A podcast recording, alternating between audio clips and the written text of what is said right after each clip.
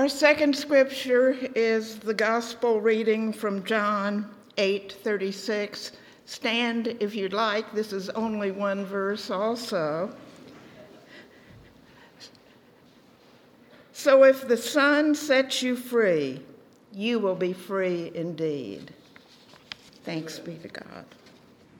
The word of God for the people of God. Thanks be to God. Amen. You may be seated.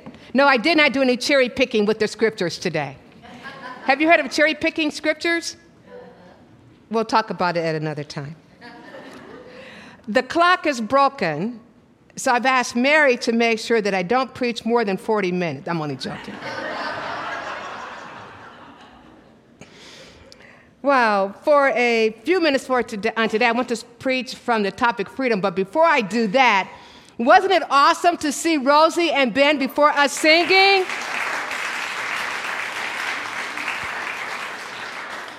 Now, what you need to know is that those are two of the songs that will be sung at Vacation Bible School this summer.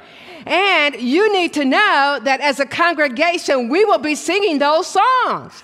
Did you see Rosie with the hand motions? Did you see her jumping up and down? Well, some of you may not want to jump up and down. That's okay.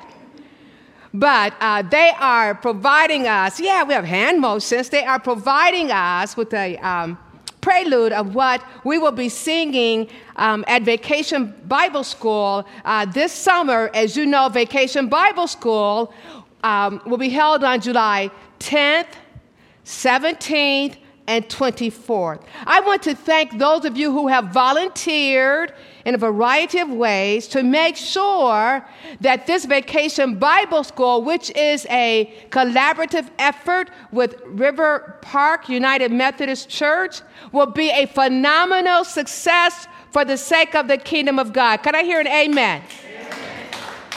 Yes, I did call several of you because I told you that I would, and you were gracious enough to either say yes or you let me know that you could not assist at this time. Let me share with you, Evangel Heights Church family and friends, this good news. As long as we are faithful to the mission of Jesus Christ, which is to make disciples of Jesus Christ for the transformation of the world, we will continue to grow and be a blessing not only to this immediate mission field, but even beyond. Thanks be to God. Amen? Amen. Amen. Now, some of you are not sounding really excited because you're concerned that Pastor Michelle may ask you to stand up and sing one of those songs today.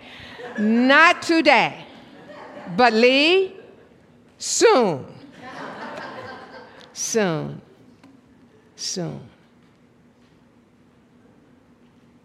We are blessed as a congregation to have children, youth, and young adults as a part of this congregation. And it is our commitment to help all of us to remember just how rich we are with children, youth, and young adults.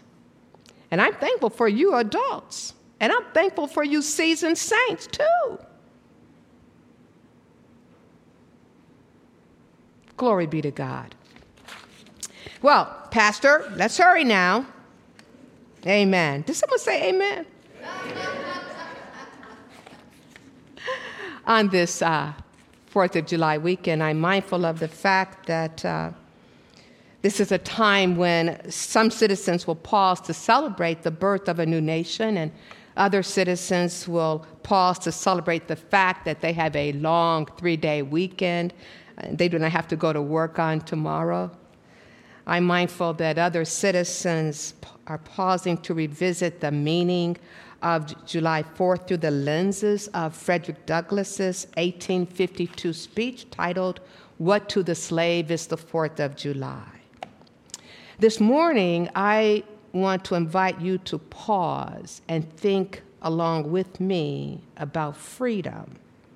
When I speak of freedom, I'm not referring to the freedom that many Americans are celebrating or the freedom that appears to be elusive to some citizens of this nation. No, today I want to preach about the freedom that we Christians have been given through the death and resurrection of Jesus Christ. Repeat after me. I am free. I am free. Let us pray. Lord God, help us to hear you through the preached word today. May the words of my mouth and the meditation of each heart honor and glorify you this day. In the name of the great emancipator, Jesus Christ, I ask. Amen. Now, although a total of 2 verses are printed in the bulletin today, I encourage you to read the larger context out of which these 2 texts are found. I would encourage you this week to read Galatians chapter 5, verses 1, and then also read verses 13 through 25. And then I would encourage you to read John chapter 8, especially verses 31 through 38. Paul writes this letter to the churches of Galatia, which are located in Central Asia, churches that Paul had founded. So needless to say, Paul has a very close connection with these churches.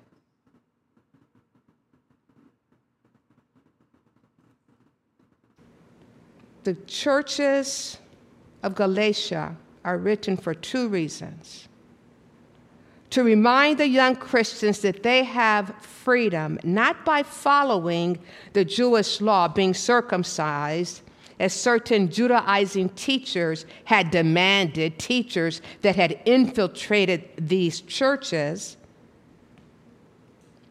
Judaizers who were sharing with them that they were obligated to keep the Mosaic law. No, Paul insists that a person becomes right with God only by faith in Jesus Christ.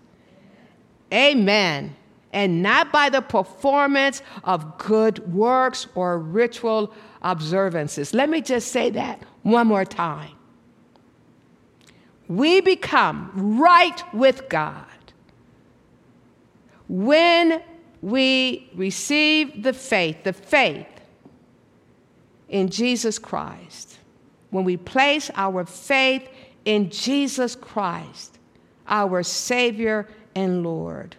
We don't become right with God because of our portfolios, because of the good works that we did on last week or even on yesterday. No, it's not about works. It's about faith in Jesus Christ. You got faith? Amen. These churches were faced with the crisis. So Paul has to address this crisis that is found within these churches. The second reason why Paul writes to these churches is that Paul must defend his apostleship. You see, there were people who were questioning his authority. Who gives you the right to teach that only by faith in Jesus Christ, without being concerned about Mosaic laws, the do's and don'ts, the works? Who gives you the right, Paul, to tell Christians that if they want to have a right relationship with God, it's only by faith? And so Paul, in the book of Galatians, outlines why he has the right. And if you were to read Galatians chapter 1 through chapter 2, Galatians chapter 1 and 2, you will see Paul laying out why he has the right. He has the right because he is an apostle of Jesus Christ. He has the right because of his faith in Jesus Christ and the fact that he has had a direct encounter with Jesus Christ, who has set him apart to preach the good news to Gentiles. So chapter 5, verse 1 encapsulates the practical application of Paul's teaching. Hear it again. For freedom Christ has set us free. Stand firm, therefore, and do not submit again to a yoke of slavery. This freedom that Jesus Christ offers is a freedom that delivers us not only from spiritual matters, but also from matters that we are entangled with in the world. There are so many people who find themselves in bondage because of politics and economics and group thinking and fear and religious thoughts. They are so tangled up. They have never experienced the freedom that is offered through Jesus Christ. For freedom, Christ has set us free, not to be entangled. The works of the flesh that Paul talks about, when he uses that phrase, he's talking about self-centered living as opposed to God-centered living.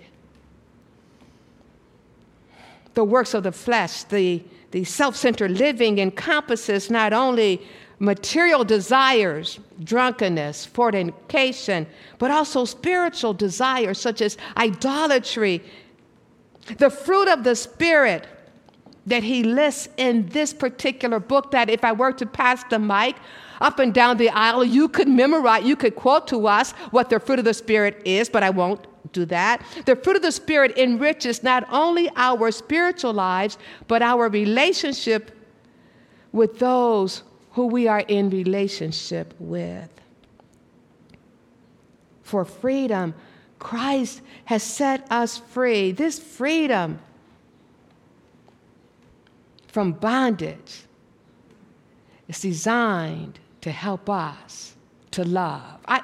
I don't know about you. I must confess today very quickly. I must confess today that I have to constantly be reminded that ultimately Jesus Christ calls us to love. I have to be reminded because sometimes I want to tell God what's wrong with somebody. I'm not alone. I have to be reminded that God says, love. And I want to say, but God, you don't understand. We are set free from the bondage in order to love. Love not only those who we want to love, but especially those who we do not want to love.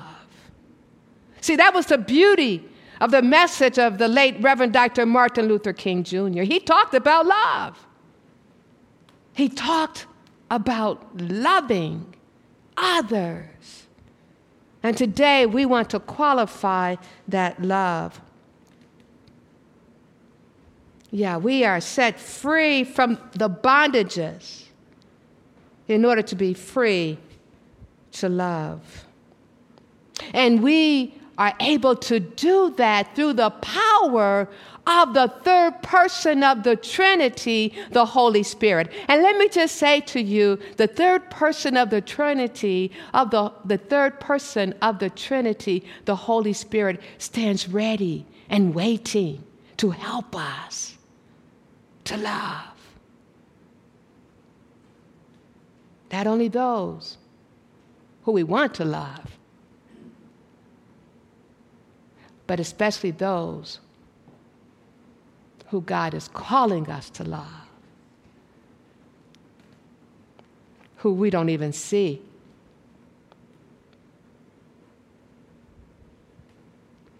Freedom.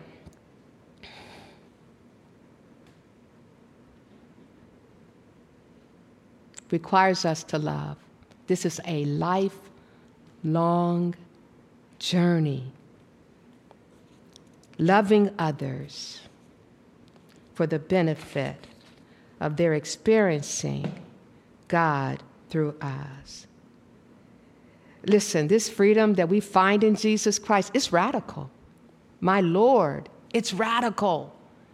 It will cause us to step outside of our comfort zones and engage with people who we normally would not engage with. It will require us. It will call us, Evangel Heights Church family and friends, to leave the comfort of this building and walk up and down these streets to let this neighborhood know, our mission field know that, hey, we're here, and we're your neighbors, and we love you, And Jesus loves you, and we want to be in community with you. This love. Oh, it's powerful. See, that's why I'm excited about the fact that our minister of families, Becky Baker, had this idea that we would take Vacation Bible School outside of the four walls of the church. Because others need to see this freedom that we have being lived out in this love. Don't you know that when we show up at the Pottawatomie Park, that there will be people there on July 10th, on July 17th, on July 24th who decided, you know, I think I'll go to the park today, not knowing that we'll be there, sharing the good news of Jesus Christ. And then on that Sunday, July 25th, we'll be at the conservatory again, worshiping the awesome living God who has set us free through Jesus Christ. Yeah. Freedom. Freedom that releases us to love and to offer ourselves to others as God would have us to. And we can only do that by the power of the Holy Spirit. And Paul encourages the Galatians to rely on the Holy Spirit's power. Because then, beloved, then they would and we will truly experience this freedom. Well, we're beginning a new conference here together as pastor and people. We're moving forward. We're stepping outside of the four walls of this building. We're going to let our light shine in new and different places. We're going to let people know, I don't care who you are. I don't care where you've come from. I don't care what your gender is, what your sexual orientation is, what your race is, what your ethnicity is. I don't care what your, you can fill in the blanks. There is a place for you in this space known as Evangel Heights United Methodist Church, and we will love you with the love of Jesus Christ because we have been set free. Amen. Amen? Amen. Amen. Let me just say this in closing. Oh, goodness, she said closing, that's good. Let me just say this in closing. My commitment to you is to continue to help you to understand who we are as a United Methodist Church. We are not a one-issue denomination. We are a denomination that is striving to fulfill the commission of Jesus Christ. And we will do all within our power, because we're free, to let every man, woman, boy, and girl, regardless of who they are, regardless of where they come from, we will make them aware. We will teach them not only with words, but especially by our actions of love, that they are loved, that they are loved. In 2 Corinthians chapter 3, verse 17, Paul writes, now the Lord is the Spirit, and where the Spirit of the Lord is, there is freedom. Our freedom is found in Jesus Christ. And so as we prepare to come to the Lord's table today, I want each and every one of us to remember who Jesus Christ is and what Jesus Christ has done on the cross. Remember that Jesus Christ has given us our freedom. So I want you to prepare your hearts and your minds now to have an encounter with the living Savior as we prepare to join together in the meal that Jesus Christ prepared for us over 2,000 years ago. The song of response is a song titled, "O Freedom." I reached out to the Associate General Secretary of Discipleship Ministries of the United Methodist Church, Dr. Cynthia Wilson. I wanted to ask her, tell me, what is the meaning of this song, "O Freedom"? And because she has a doctorate in liturgical studies, I knew she would know. And this is what she said. Like most spirituals, "O Freedom" carries two meanings. It was created at the end of slavery, serving as a reminder of the whips and chains, slave masters working in the fields from sun up to sundown. No longer focusing on the life to come, heaven, but more importantly, as commentary on the new found freedom in this life here on earth. So let us sing together our song of response, "O Freedom."